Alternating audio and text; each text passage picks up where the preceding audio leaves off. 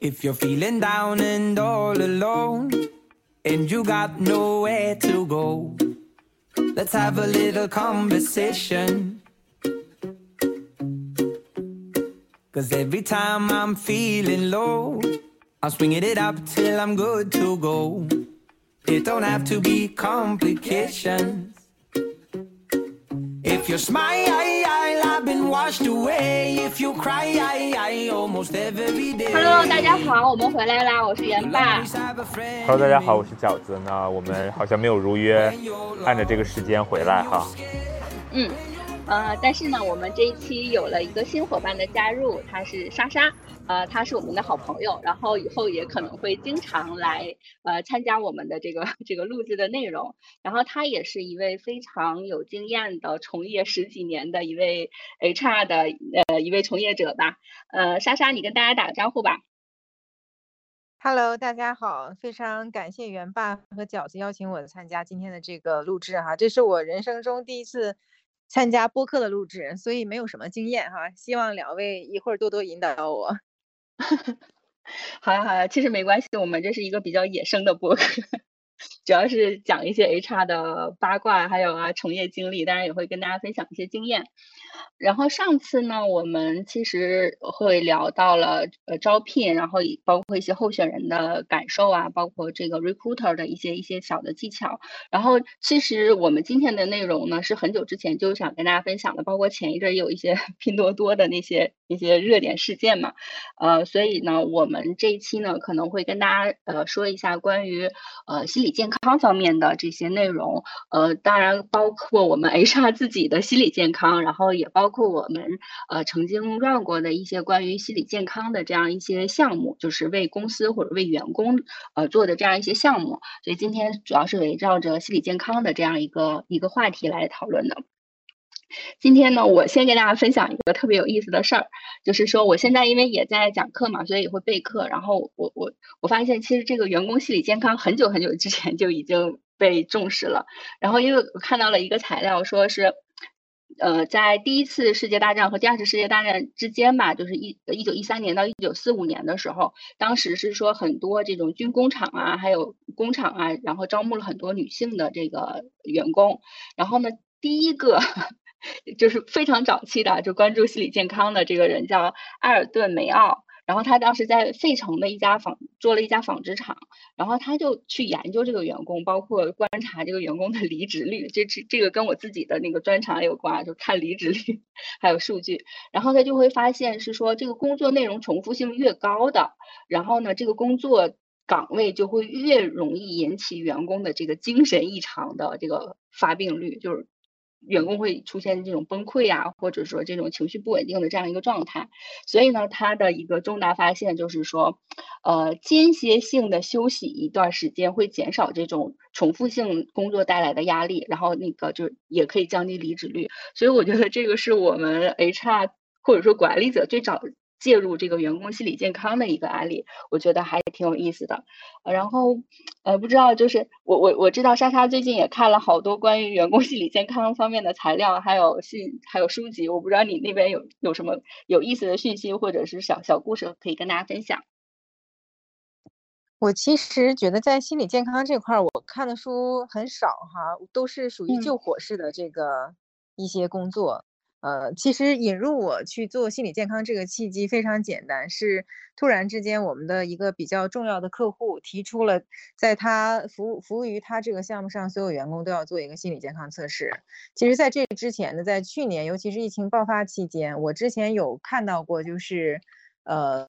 外部的一些这个资料哈，显示，尤其是在这种外部环境急剧变化的情况下，对于人的这个心理的影响是比较、嗯、比较严重的。所以那那段时间，我个人是有一个想法，当时是跟我们的领导层有提出来，尤其是像我们这个服务外包行业，每天就像你刚才举的这个例子，其实工作是比较重复性的，然后也比较机械性。嗯嗯，而且它面临的是服务行业嘛，面临是很多来自于外部客户的这种压力，尤其是容易产生员工的这个心理问题。所以，其实，在去年早些时候，我有提出过说，是不是应该考虑把员工的这个心理健康提上我们工作重点的日程。但是当时可能这个、呃、公司的主要矛盾或者主要，我们只是做了一些。初步的这个铺垫。今年的话，其实比较被动的一点，就是因为去年我们主动的这个契机已经丧失了，变成今年找到我的时候是被动的，客户已经提出了这个要求，然后我们是处于一种救火的这个状态。为了满足客户的需求，不得不被动的在极短的时间内迅速的去形成一个自己内部的这个心理健康的。管理机制，所以这种情况的话，给我的一个启示就是很多事儿哈，心理健康可能是其中的一个例子。如果想到前面，然后呢，应该呃怎么讲？我觉得主动去做这件事情，比被动的去应对要好一些。另外引起我的一个反思，其实就是说，像心理健康也是一样的。平时如果你没有很好去关注到自己的这个心理状况，没有做好危机的这个预防，不防微杜渐的话，其实一旦它爆发，真正产生问题的时候，再去解决它，应该是比较困难的一件事情。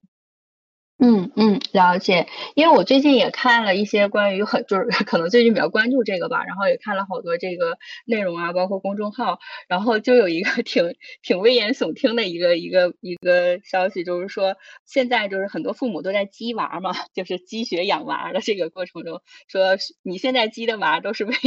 未来留下了一些隐患，就很可能是说小的时候被这种积血积血养娃的这种方式就是培养的孩子，可能会在。未来二十岁到三十岁之后，可能会爆发一些就是心理健康方面的问题，或者说因为太太压抑啊，或者是说因为就是呃这种压力太大，然后反过来在他成年之后也可能会留下一些隐患。我觉得这个听起来还有挺恐怖的，但如果真想到我们 还要从业二三十年，也就是说可能在诶作为就人力资源的这样的一个角色，在未来的二三十年。的这这个工作里边，可能还真的是会面临着很多关于心理健康方面的这种问题，或者是说压力吧。我觉得之之前可能好像呃，很除了外企会比较关注这个，其实国内很多公司其实并没有特别关注这个，就是呃员工心理健康啊这方面的这方面的事情。但我觉得可能在之后的几十年的这个趋势里，应该是越来越越被重视吧。嗯。啊，对我其实觉得你刚才说的特别好，而且我其实也挺好奇，刚才，呃，那个莎莎说到说他们应急来做这个，其实我刚才留了一个问题，就是想问说，呃，是不是发生了一些情况或者事情，然后突然应急来做，可能契机是什么？然后我也特别同意刚才这个莎莎说的，这个其实是一个重要不紧急的事情，但是有一天它可能就会变成一个。呃，怎么说危机的管理事件吧？所以这个是我看的这个事情。那最近其实我自己也在做这这样相关的项目。那我带的这家公司其实是一家，呃，大外企了。那他呢，其实看员工的健康呢，就会从几个不同的维度。我觉得这个其实是给我 inspire 很多的一个地方，因为他看健康呢，除了看身体健康、心理健康，他甚至还把员工的个人财务健康 也放到了健康的一个环境里面。这件事情其实让我觉得是一个，就是说如何去关怀员工一个非常广泛的角度。那除了除了财财务健康之外呢，还有整个这个 workplace 的 inclusive 这些内容都在里面。我觉得他是希望能够从各个角度去照顾员工生活的方方面面。那财务健康这个，很多人会理解说，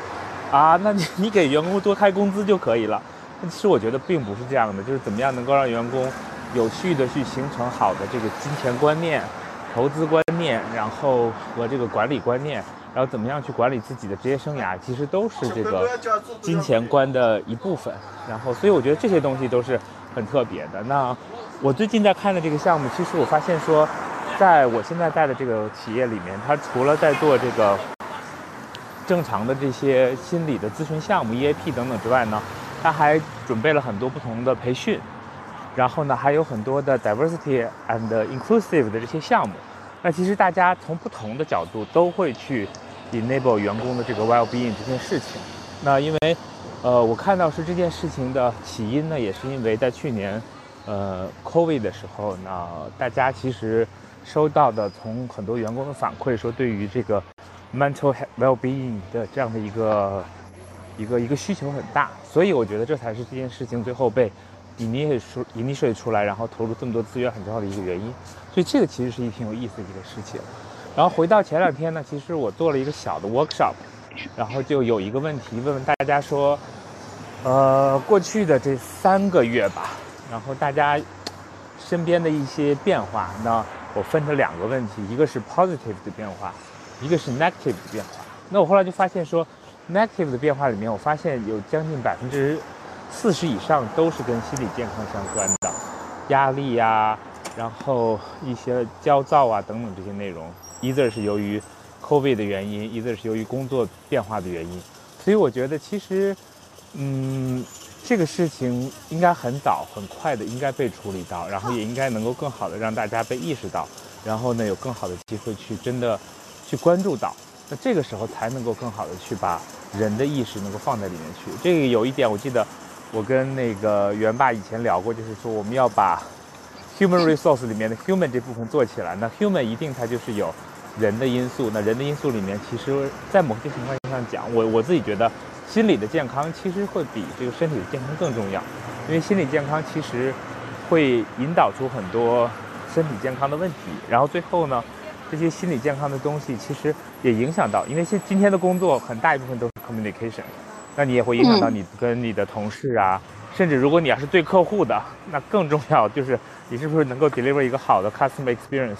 那这些其实都是跟心理健康很重要的。所以其实你如果再往心理健康里投入一些关注和资源的话，其实你投入的就是你的 customer experience 这部分内容。所以这个是我今天可能在做了整个这个项目之后的一个。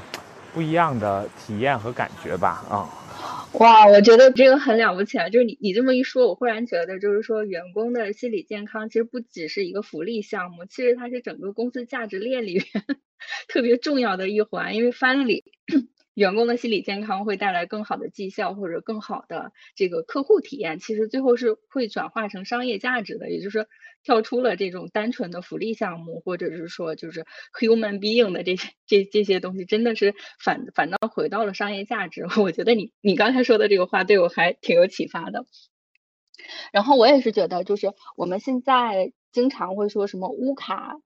乌卡年代，或者是这个乌卡世界，但是这大家都说都在说这个这个，比如说呃不确定性啊、变化性啊，然后很多就是几几乎你看所有的帖子啊，不如管理学的、经济学的，或者说这个商业的，其实都在说这个。然后呢，基本上跟乌卡。呃，对应很多的下面一般这这这种标题下面接的内容都是说什么我们要拥抱变化呀，然后要这个这个什么有更多的科技啊，然后有更多的创新呐，然后什么 mindset 的一些变化。但我我是觉得，如果是从呃人性的角度来说，其实人都是更渴望确定性的，然后安全的这样的一个一个环境，才能带来一个比较平和的内心。但是。就是每每每提到乌卡，大家都觉得好像很兴奋、很很刺激，或者是说很有挑战这样的。但其实就很少有人提到说，在乌卡的世界里，我们如何更关注这种精神健康啊，或者心理健康这样的。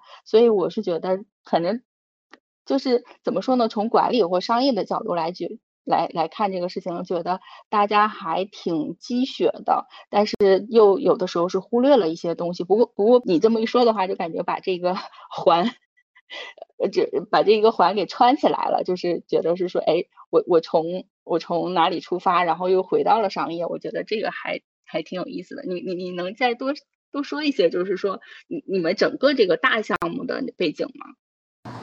其实我觉得可能也是因为行业所在吧。我觉得那个我现在在的行业跟 Amy 的很像，也都是提供服务的行业。所以在这个情况下，这个人就是里面最重要的因素。所以我跟不同的 business leader 去聊的时候，他们都非常 recognize 说，因为我们提供服务、提供 ideas、提供 service，所以人很重要。所以这也是公司为什么把人放在最重要的一个一个地方的很重要的一个原因。它是一个 assets。所以呢，那这些 assets 呢，就是你要保护它，你要维护它，你要让它时刻都能够处在最佳状态，那才能够为 business 做到一个最好的状态。那我自己也是觉得说，其实除了这种行业，任何一个行业都是这样的。比如说，呃，我们曾经在 engineer，那他们其实也是最好的这个我们的这个 assets，那他们的然后才就是这些 talent 可以让。这些好的 idea 成为现实，然后变成我们今天很便民的各种各样的生活。然后，另外我想想，比如说我们举个最简单的例子吧，那个滴滴的司机，然后我觉得每一年有这么多，就是在在中国可能有数以百万计的滴滴司机，我不知道具体的 number。那每一个司机其实每天我们我们算他拉十个客人好了，那他的这个 well being 其实关系到这上车的这十个人的。可能身体的生命财产安全。那这些东西其实都是值得被关注的，因为你你对某一个点去看来说，这个就是其实跟我们的身体健康是一样的，只是我觉得为什么要花更多的关注呢？因为我前两天锻炼刚好把腰扭伤了，然后 我觉得我的那个腰扭伤之后，我就立刻知道说我现在不能够做一些动作，比如说很快的蹲下、站起来等等。那它就会自动的给我一个意识，就是说，哎呀，我需要休息，或者我需要去做一些事情，然后让我自己很快的恢复。但是心理健康，我自己的理解反而不是这样的，就是有的时候你不自知，然后你也不自觉，因为我们在一个我们在那个培训里有一个 matrix，就是四个维度，其中有一个维度就是你已经有了心理问题，但是你自己不知道。我觉得好多人都是这样吧。如如真的，如果严格的讲，我觉得可能百分之就是三十或四十以上的人，可能多多少少都会有一点点心理的 不健康的状态。对，所以这个时候就需要说，从管理者的角度，或者是从同事的角度，可能给一些更多的观察、更多的关心，然后更多的建议，这样呢才能够让这个事情怎么说呢，在比较早的情况下去呃被发现，然后被干预，然后被改善。这样才能够更好的去让怎么说呢？回到这个，我觉得这么说可能显得我们做 HR 都很冷血哈，就是觉得说好像把人都当成这个 assets。但实际上，我觉得不管是怎么样的角度，就是能够让大家以更持续的方式去工作和生活吧。这个是我觉得为什么心理健康，我觉得有时候比那个身体健康更重要的一个很重要的原因，就是它难于被诊断，难于被发现，然后难于被自我发现。所以这种情况下。反而需要说大家花更多的时间去关注和了解。对，其对，其实我我自己，莎莎先来。没有，我我其实听你们刚才围绕着讲说如何把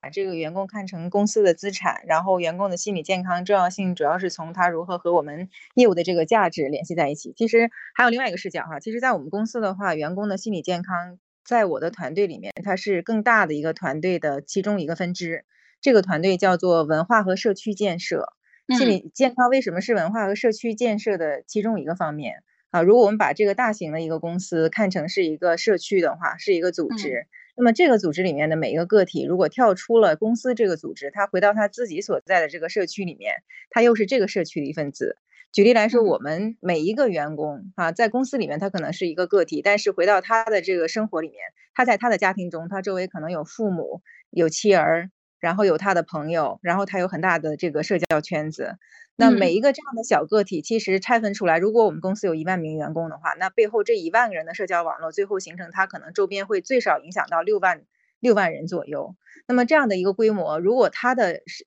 这个心理健康没有得到很好的关注，那他的心理健康的这个恶化的情况，可能会对他周围的这些人产生更大面积的影响，也会影响到他的这个社区。所以其实。在去做这个员工心理健康建设的同时，除了一部分对我们业务会产生的影响，更大的一部分是企业公民责任里面有很重要的一条，我们要关注我们社区里面每一个成员，因为他从我们这儿走出去的时候，回到他周围的这个生活环境里面，他的这个情绪的好坏，对他周边的人会造成，呃，这样几何级数递增的一个影响。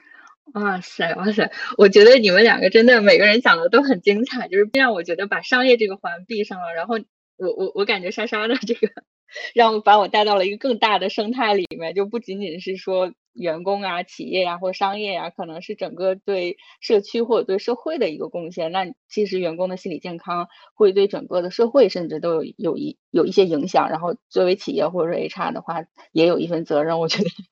这个 感觉我们的愿景越来越大，就是责任确实因为。心理健康这个事儿，刚才呃饺子说说为什么会有这个契机来，呃让我们的客户想到说要去关注员工心理健康这件事儿，肯定是有契机这个发生的。但是每一次发生心理健康危机事件的时候，其实都是我们很不想看到的一些悲剧。那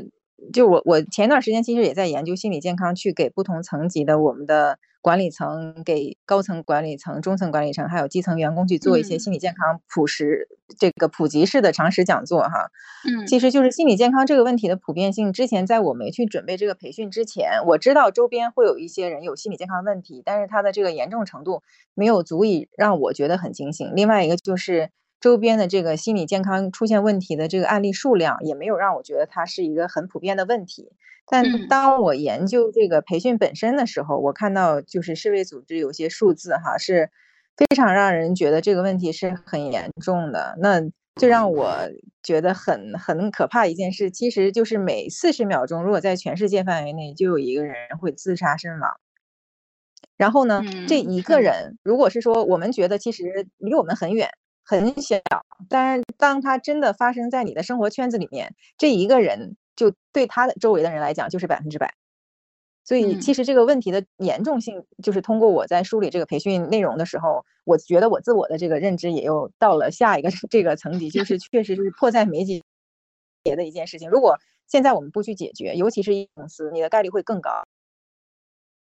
我们不希望说总有这个事情产产提醒大家心理健康这个问题需要引起去重视。所以的话，我觉得日常管理过程过程中，起码我们现在是这样的，这个体系是以预防为主，防微杜渐，先做好意识层面的建设，然后我们最后一步可能不得不的是这个 EAP 或者是一些这个事故危机处理的这样的一些办法。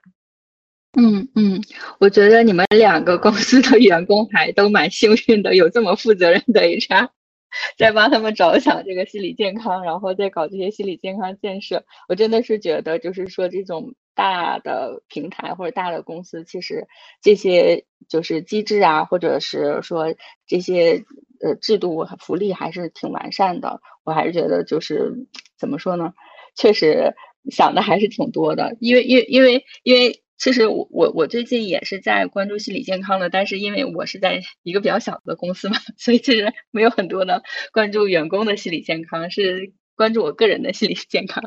因为我想就是给大想跟大家分享一下，就是我我最近其实，在做那个就是心理咨询，就是找了一位心理咨询师，然后帮我在做心理咨询。因为我我自己诊断，其实我没有特别大的问题，但只是说，就人到中年嘛，难免还是会有一些迷茫啊，或者说还是会有一些焦虑啊这样的。然后我就因为可能我自己是 HR，所以我自己的就是意识还比较强，上哎，我能不能找这个心理咨询师帮我一起去去分析一下，或者是说。陪伴我一下，所以这个这个过程，我还想跟大家，我想跟大家分享一个特别具象的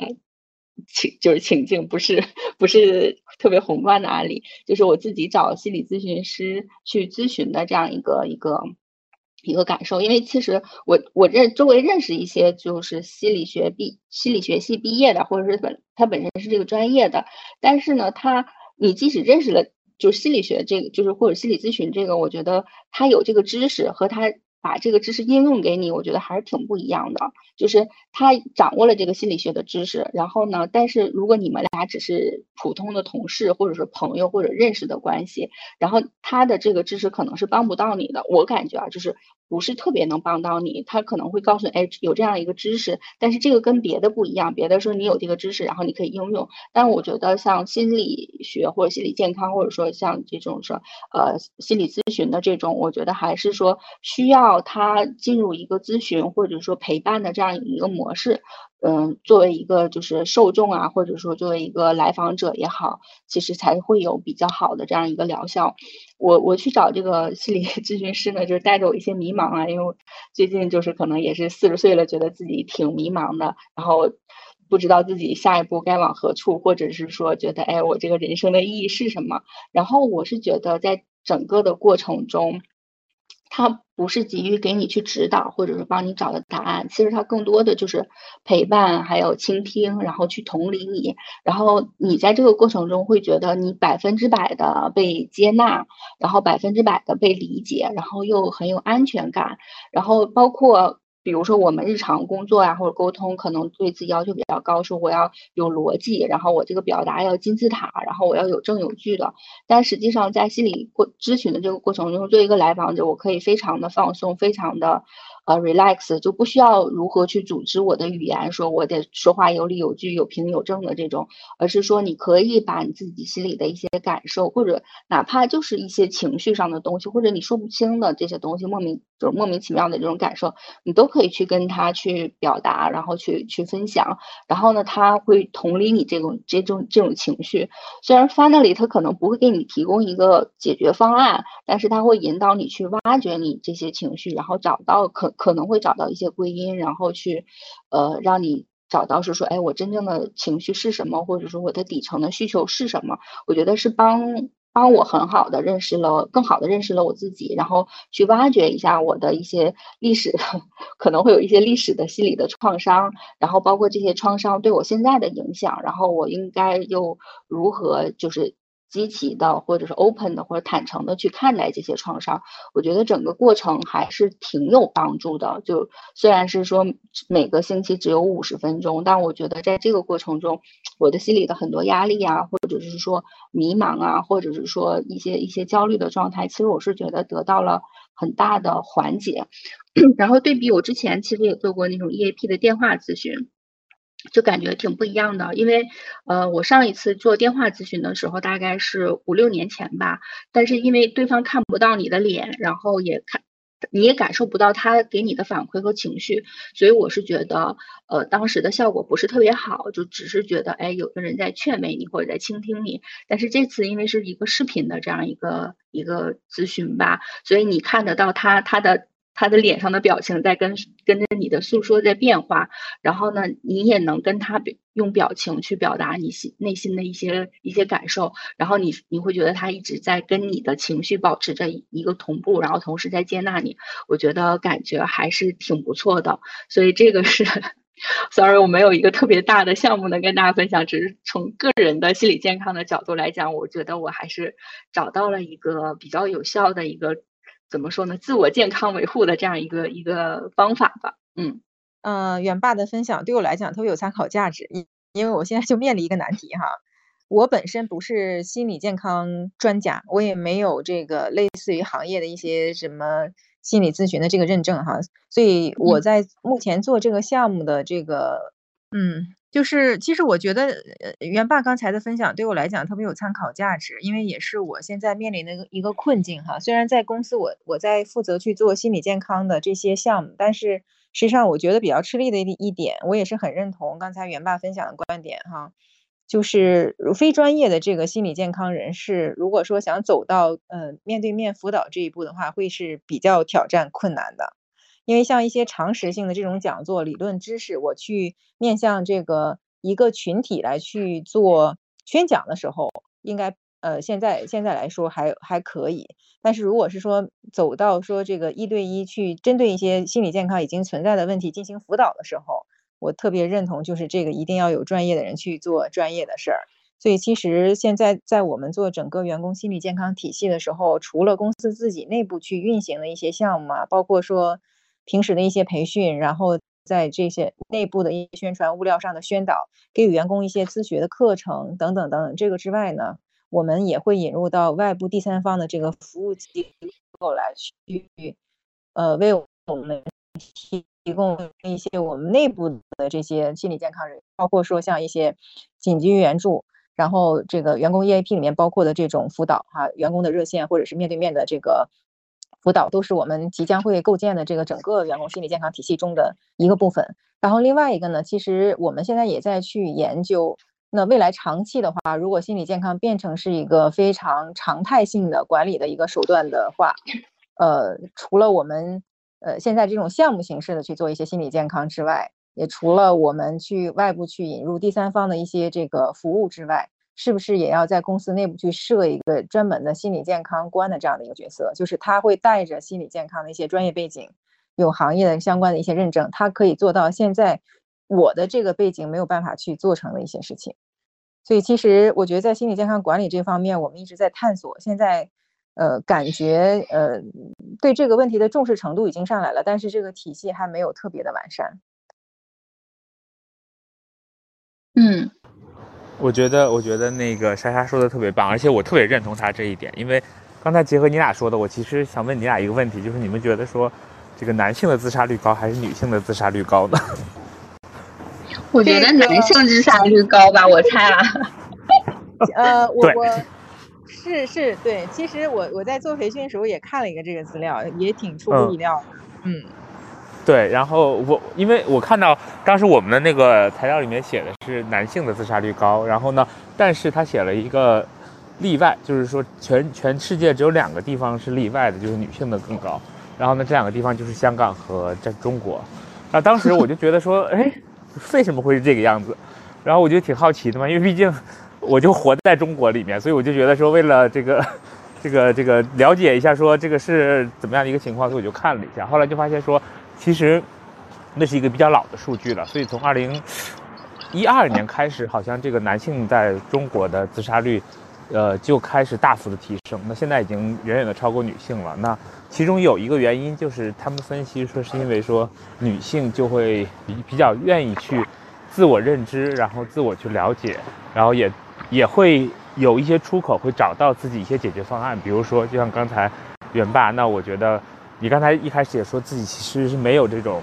一些心理问题的，但是呢，你自己也会主动的说，我有一些压力。甚至可能你看到你自己的一些 stressful 的情况，然后你就去寻找帮助了。但是男性可能并不是这个样子的，所以这也就是为什么说，表面上看起来好像是说，女性可能会有情绪的情况更出现更多一些。但实际上，我相信不管是男性女性来说，情绪对他们来说都是一样的，只是说男性因为从小被教育成为说，呃，如果你袒露太多的情绪，然后你太去在乎自己的情绪。这个事情是一个不够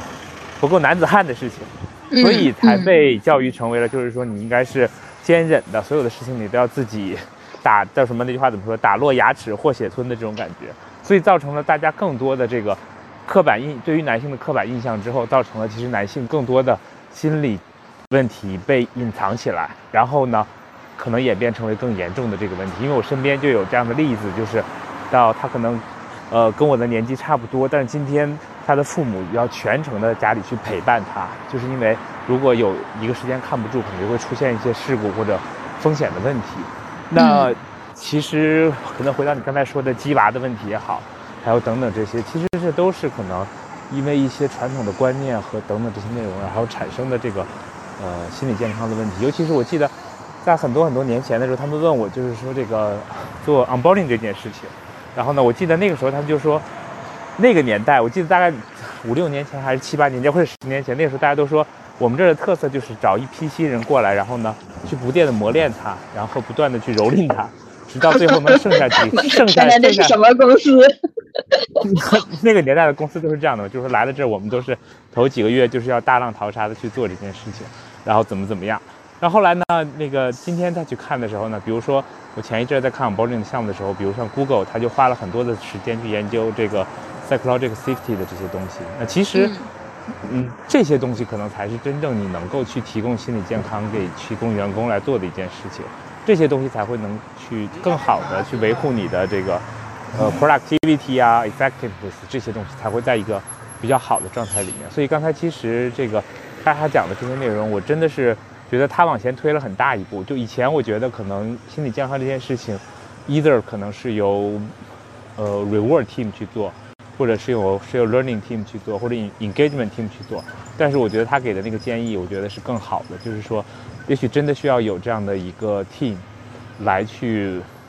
做这件事情，然后专业的人，然后保证整个员工的心理健康的这个状态，然后。可能我们有 BP partner、HRBP，然后呢 Best partner，我们可能也有这个这个 psychologic 的这些这些 partner，然后帮助可能去帮整个公司去定制你的这个心理健康的这些方向和状态，然后让员工可以更好的去完成这些工作。嗯，明白。我可是我觉得刚才你说那个 onboarding 的事情还挺震撼的。我不确定啊，就比如说这种在入职时候即开始被磨练。或者是被蹂躏的这些人，就是他经过了这些，会不会对他的心理造成一些压力？然后在他之后，比如说他就将来，比如说这个职位变高了，会有更多的潜力，会不会反噬？就是有一种多年媳妇熬成婆，然后我也不要让后来的人好过的这种冤冤相报的感觉。我觉得可能不是冤冤相报吧，他就可能会把自己可能在这个时间段的成功归结于他曾经 suffer 的那些东西。然后觉得说他经历的那些 suffer，他才到了今天，所以他会觉得说，如果后面的人想要成长，就需要经历这些 suffer，然后这样就会成为一个恶性循环，然后一代传一代的来走，所以就等于就就等于说，你只要走出了舒适圈，就等于成功这件事情，这个东西我觉得是不成立的。走出舒适圈和成功这两件事情是没有直接关系的，走出舒适圈你就是走出舒适圈了，然后你走到哪里了？你自己也不知道。但是成功是另外一件事情，所以这两个事情是不一样。另另外一个就是你定义的成功可能和别人定义的成功也是不一样的。所以我觉得可能，嗯，可能更多元的理解这个这个这个工作场所和人这件事情，其实是是更合理的。而且回到一个程度上，就是我们怎么去定义心理健康这件事情，其实也挺难的。就是因为毕竟大家对于这个东西也是一个动态观察的一个状态，所以我觉得需要的可能不一定是我们定义它，可能更多就是我们需要去关注它，然后一直是了解它的现现在，了解它可能的未来，了解在这个过程中可能会存在哪些变化。我觉得这可能是一个更更更更容易去看的一个状态。对，嗯，就是对我感觉，因为其实人的多样性特别的。特别的复杂，就是有的人可能抗压能力高一些，有的人可能更敏更敏感脆弱一些。但是也许更敏感的脆弱的人，他的创造性就很高。所以这个，嗯，我觉得很难用一个同什么固定的方式说去激发你啊，或者去磨练你，然后就提高全体员工的 绩效。我觉得 这个确实听听起来不是符合很不是很符合逻辑。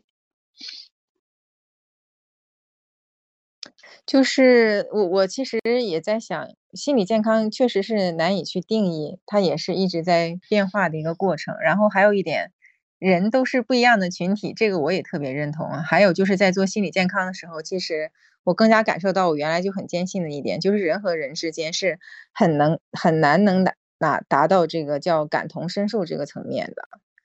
所以其实。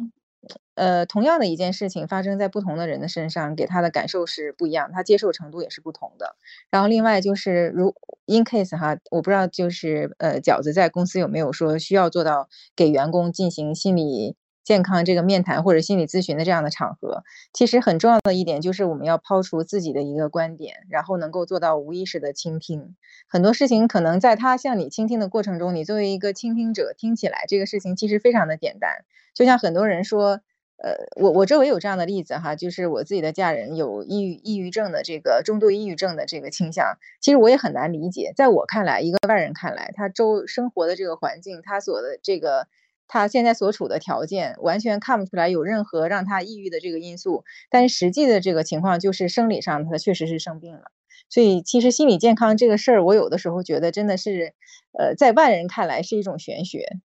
然后很多时候呢，我们能够给到员工的只是外界的一些帮助信息，然后或者是呃这个呃倾倾听他去倾诉的一个机会。但真的说，我我现在觉得真的再往深了走，在公司的这个层面上，能够去解决他心理健康如果已经出现问题的情况下，这个能够解决的程度有多少？我其实也是在观望，就是一边走一边在观察的这个状态，因为我觉得确实是很难。因为如我觉得，如果是说他已经出现了问题的话，就是说你需要那种一对一的去去帮他解决，而不是说一些科就是科普类的或者说知识普及类的东西的话，真的是需要很多的时间和很多的耐心，肯定不是说我们有个十分钟、二十分钟的面谈就能解决的。我我真的是是这么觉得，因为。至少对于我来说，其实我都觉得我没有什么特别大的问题，只是偶尔感觉到压力和一些一些这种就是呃焦虑吧。然后我是觉得。呃，跟我的咨询师聊起来的话，你都会越挖越深，越挖越深。如果你真的是想把自己的整体的这个这个一些情绪去调整过来，其实都需要很多个 疗程，或者需要很长时间，然后需要他全情的专注你。就这个东西，我觉得真的不是说，比如我是好，我是你的好朋友，我倾听你就 OK 了，还是是是需要呃受过专业的训练，他在整个过程中能能真的展示那种。同理心，或者说全程的特别投入的去陪伴你这个过程，这个我我我觉得不是一个特别简单的事情，就是说啊，你有什么问题，我帮你解决一下，这个问题就解决了。其实是一个很可能，就是人说不说，可能有一些伤害是要 终身要用终身去疗愈的，就变成了一个很长期的项目。就我我我觉得，如果是想特别急功近利的去摆平这些事情，还是挺难的。嗯，所以其实我我我现在在想，在公司的这个角度，除了前期我们所有近百分之百的这个努力能做到，呃，心理健康方面对员工的一些帮助之外，还有其实挺重要一点，就是适当的公司也要不能说是退出哈，就是适当的情况下，公司还是要把这个事情交给合适的机构来做。比方说，已经预见到这个员工的心理健康状况比较危险的情况下，在和家人达成共识的前提下，可能一段时间之内，他他把这个时间更多的交给疗愈自己，会比还在职场是更明智的选择。对，是的，是的。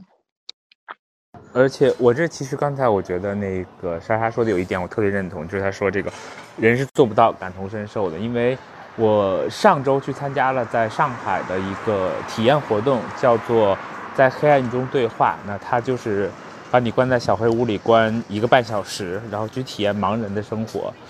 我自己真的是还挺被震撼到的，因为那个确实是你发现说你没有眼睛之后，你实在。就真的是我那一刻觉得说，OK，我有一个 reflection，就是我如果我以这个状态生活下去的话，我觉得我可能没有没有这个勇气继续生活下去了，因为就是它整个的活动组织起来一个半小时还都是比较有趣的这个活动，但实际上你去反思的时候还挺可怕的，就是当你完全失去视力的时候，然后最后呢，它还会有一个简单的 debrief，那那个其实对我的印对我的震撼更大，但是我觉得那个是它的活动亮点，我就不好在这里再去说了。但是我真的是觉得说这个，呃，怎么说呢？就是刚才也被这个刚才莎莎说的这个东西，就是在这两周的经历里面让我印象挺深刻的。然后另外一个，其实我觉得从 HR 的角度也可以看一下另外一件事情，就是既然我们是这么多样性的，那现在心理学虽然我们没有发展到像刚才说很精准的去做判断的一个状态，但实际上，呃，HR 能做两件事情，第一个就是选择对的人，第二个就是做正确的这个呃 job setup。如果把这两个事情做好之后，我觉得其实是可以帮助更多人去找到适合他的工作，然后找到把这个工作设计的能够更加让人能够 healthy 的去工作，然后更持续的、长久往往复的去工作。我觉得这两个事情其实是 HR 可以去做的事情。那这样的事情做好了，其实可以去减缓很多很多很多的问题，然后让大家有很多很多的问题。比如说最近看到很多公司在推推荐这个因为疫情的远程工作呀等等这些内容，其实都是有机会。来做一些这样的管理的，那这个其实我觉得是可能除了我们刚才谈了这些，就是很 desperate，我们好像无能为力的东西。然后，但是在这方面其实是有一些机会的。比如说，我刚才刚才那个你们两个在说的时候，我就想到我们以前在做九型人格的时候，那在那个时候其实就发现说每个人格里面它都有自己的一些，我觉得是有创伤的。那很多人格都是有创伤，然后才形成那个人格。那我们可能就是把这些创伤在他未来的工作中避开掉，让他去擅长做自己最好的一件事情，让他不会因为工作再去在伤口上撒盐，然后帮助他去通过工作去修复这些东西。我觉得这个，如果你愿意花心思，其实是有机会做到的。那在这种情况下，我觉得，其实工作反而变成了一种去帮助你疗愈和恢复的过程。那这个其实才是 win-win 的一个状态，工作你会做得越来越好。你自己的人格和心理健康也会变得更来越来越好。我觉得，可能没有人这么想，但是我觉得这可能真的是一个机会。哇塞，我觉得动动物园饲养员就是一个很理想的工作。嗯，我我其实有一个疑惑哈，因为我现在也在做，就是像饺子说的，在筛选人的这个阶段有多方面的考量。之前有这种性格测试，然后呢，现在也有做在筛选人的这个阶段，也会做一些心理的测试。包括你的抗压能力、你的抑郁指数啊，多方面的，你在压力情况下所表现的这个一些呃这个反应，极端的会极端的反应等等等等。其实这个测试题有特别特别多，但是我 January 其实有一个问题，就是在面试这个阶段还呃还没有跟员工达成这种契约的前提下，我们把心理健康作为筛选人，或者是说识别他是否是匹配于某个岗位合适人才的一个手段，你们怎么看这个问题？嗯，我我不知道，就在这个阶段，应不应该把它定义为心理健康，还是说定义为人格特质？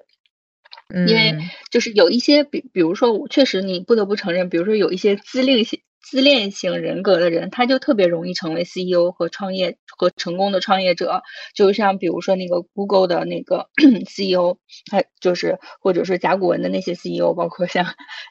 伊隆马斯克这种，你明显的会感觉到他是自恋型自恋型人格。虽然我没有个测评，但你你通过他的行为，你可能会会会感受到。所以我是觉得它是一种人格特质，可能在这个阶段，如果我们上来就说他是心理健康还是不健康，我觉得可能这个标签贴的有点早。嗯，我我其实也也觉得，就是看我们怎么去看这件事情。比如说，我最近有听说过，在国外有一个这样的平台，在国内开始在用了，就是他会通过 A 方式去问你一系列的问题和跟你做一系列的这种 practice，然后去 predict 你通过你的这些行为去去 predict 你的这些未来的 behaviors，然后出一个这样的一个 profile，然后去跟这个职位上需要的一些 competency。去做对比，其实我觉得可能那些特质，呃，是一个 competency。因为比如说，当你处于这种，就是比如说我这么说吧，就是我测过一次这个叫什么呀？叫这个，呃，叫这个 DNA 的那个东西。嗯。他那个后来给我一个结果，就是说你的这个 DNA 里面有一个指数是抗压性很强。所以呢，就在这种情况下，我觉得这个抗压性很强这件事情对我来说就是我的 strength。所以未来我可能就可以有很强大的能力去做一些抗压性很强的事情。那如果我可以做这件事情，那就说明我在这方面是有优势的。那如果在用人的角度，其实就是去用优势了。所以我觉得是这样的。比如说你测试某些人有很强的 empathy，那他可能去做客户服务的事情，然后去做一些。可能针对于 human 的事情，那他可能就会有 stress。那有些人可能会有一些很好的 logic 或者数字能力，那他可能去做这个。我觉得可能是以这个维度来看，就是哦，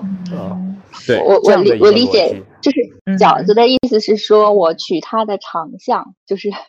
就是我看你的长处在哪，而不是说用一个网格型的这种筛子，是说呃，就是就是这种大浪淘沙的这种去筛它，而是说我去主动的去发现你的长项，对吗？嗯。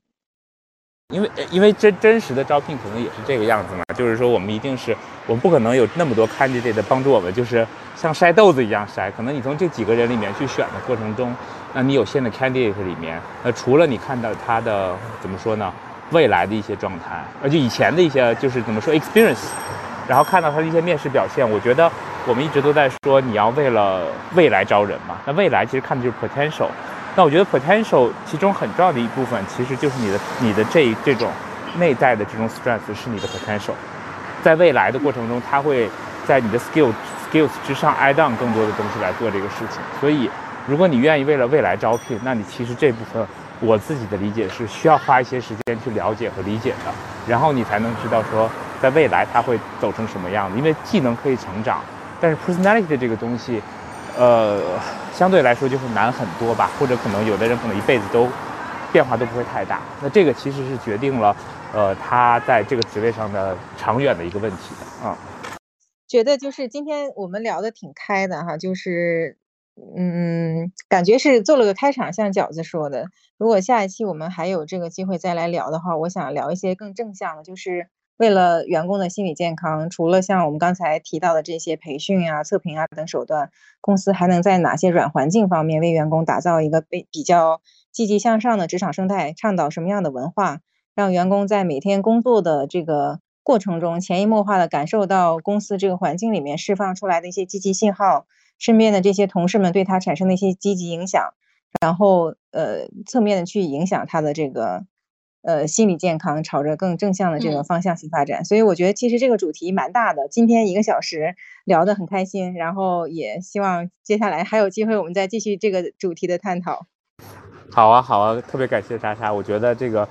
能够聊到这个，并且我们找到呃像你这样的专专业的同事来聊，我觉得可能对于我们自己来说也是有很多 learnings 的。特别特别感谢，特别感谢。